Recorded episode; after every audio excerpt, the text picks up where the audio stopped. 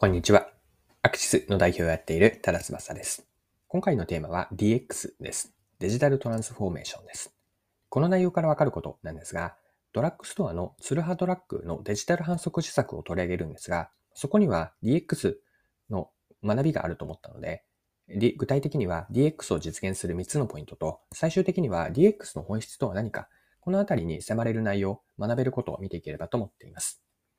それでは最後までぜひお付き合いください。よろしくお願いします。はい。今回のテーマは DX なんですが、DX を実現するポイント、結論から先に言っておくと次の3つだと考えています。1つ目がアナログのデジタル化。2つ目がプロセスの省力化とコスト効率化。3つ目が価値創出、価値を生み出していくことです。で今回の話はですね、この今の DX を実現するポイント3つ取り上げたんですが、これを具体的な事例であるツルハドラッグのデジタル反則施策に当てはめながら、この DX について紐解いていければと思っています。はい。で今回取り上げる、ここから取り上げる事例がツルハドラッグのデジタル反則施策なんですが、これは IT メディアの記事を読んで知りました。記事のタイトルを言っておくと、店舗キャンペーンのデジタル化で応募数が倍増、ツルハドラッグが取り組む小売 DX の劇的効果です。この記事では、いつもんというレシートサービスをドラッグストア大手のツルハドラッグが全社で導入し、反則施策への活用事例が書かれていました。でいつもにはレシート特化型の AIOCR という機能が実装されていて、これによってレシート情報が高精度で読み取れるんですね。高精度というのは、レシートをこうパシャッと写すと、あの数字の意味合いも読み取れるような、具体的にはどこのお店で買って、いつ買ったのか、買った対象商品が何で、その合計金額までしっかりと、え、ー、と、OCR の、AIOCR の機能で読み取れると。これがいつもの特徴です。はい。では、ここからはですね、このツールハンドラックのいつもを使ったデジタル反則反則施策なんですが、これを先ほどの DX 実現のポイント3つあったんですが、この3つに当てはめていきましょう。3つというのはもう一度振り返っておくと、1つ目がアナログのデジタル化、2つ目がプロセスの省力化とコスト効率化、3つ目が価値創出です。はい。で、1つ目の DX 実現のポイントはアナログのデジタル化なんですが、これは、まずはですね、IT メディアの先ほどの記事から一部抜粋して引用します。ツルハドラックが2020年6月、一問レシートをチェーン全体で導入した。その背景には反則キャンペーンのデジタル化に対する課題があったという。加藤氏は購入必須型の反則キャンペーンを実施する際は、これまで基本的にはハガキを利用していました。スマホアプリでポイントカードを運用しているにもかかわらず、キャンペーンだけはアナログで課題を感じていました。と当時を振り返る。はい。ちょっと途中中略してまた読みますね。2020年春に、いつもレシートがレシート特化型の AIOCR 機能を搭載。AI の深層学習を利用して、購入日時、購入店舗、購入商品、購入点数、商品の購入金額、合計金額、決済手段まで読み取れるようになった。さらに従来の OCR では対応できなかったそれぞれの情報を組み合わせた複雑な条件でのリアルタイム判定を実現した。はい。以上が IT メディアの2022年の2月の15日の記事からでした。で従来はツルハドラックではキャンペーンは紙の応募はがきを使っていたわけなんですが、ここにいつものレシートサービスを導入したことで、反則施策がデジタル化されたわけです。はい。では、二つ目の DX 実現ポイントである、省力化と効率化についても見ていきましょう。これもまた記事から引用します。購入必須型のキャンペーンは対象商品を購入した客が店舗に設置してある応募はがきにレシートを貼り付け、事務局宛に郵送する方式が一般的。これでは来店客の負担になる上、事務局側も集計の負担が大きくなる。すべてを手作業でチェックする必要があるので、数万件の応募があれば処理にかかる時間も人的コストも膨大だ。さらに、データを解析するノウハウがないため、せっかくデータを集めてもほとんど活用できていない現状があった。事務局の運営自体は外部に委託していたものの、明らかに大変な作業量でしたと加藤氏は話す。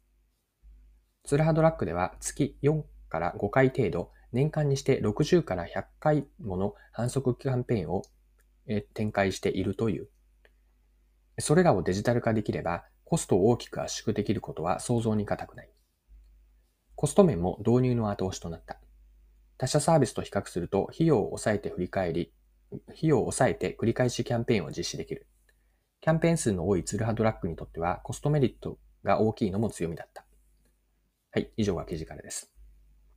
で従来の紙のキャンペーン応募はがきは、ツルハのキャンペーン事務局は手作業で対応していたわけです。ここをデジタル化し、作業プロセスが省力化され、人件費などのコスト圧縮にもなりました。また、応募する生活者の方もスマホでアプリでサクッとできるので、この双方にとって省力化とか効率化が起こった。ここにデジタルの DX による実現ポイント2つ目を見ることができます。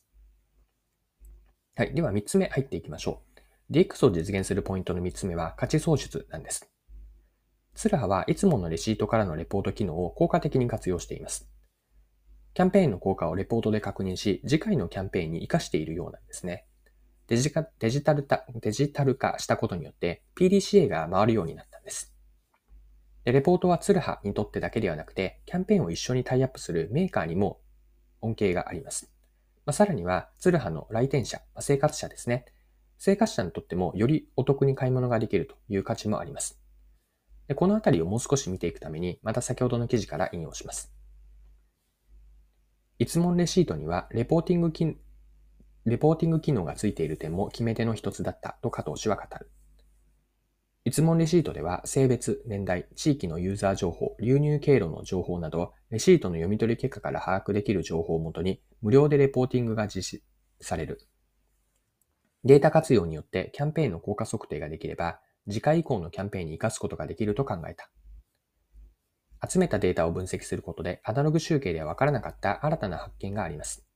対象商品カテゴリーやカテゴリーの組み合わせ、告知方法などによってキャンペーンの効果が変わるため、メーカー様とのタイアップ案件での効果が出やすいスキームを提案できるようになりました。一問レシートを活用することで、ツルハドラッグは来店促進につなげることができ、メーカー企業は反則しやすくなり、さらに消費者、かっこツルハドラッグのお客様、かっこ閉じるもよりお得に買い物ができるようになった。一つのサービスが三方よしならぬ全方よしを実現した恒例と言えるだろう。はい、以上が記事からです。で、この引用したように反則キャンペーンをデジタル化したことで、まあ、ツルハ、これは小売りですね。小売りとメーカー、生活者のすべてに価値を生み出しているんです。はい。では最後にですね、ここまで見てきた DX 実現の3つのポイントがあったんですが、そこからもう一歩深めていって DX の本質は何かを掘り下げておきましょう。で結論から先に言えば DX とは事業や経営のコア領域をデジタル化しビジネスモデルを進化させることなんです。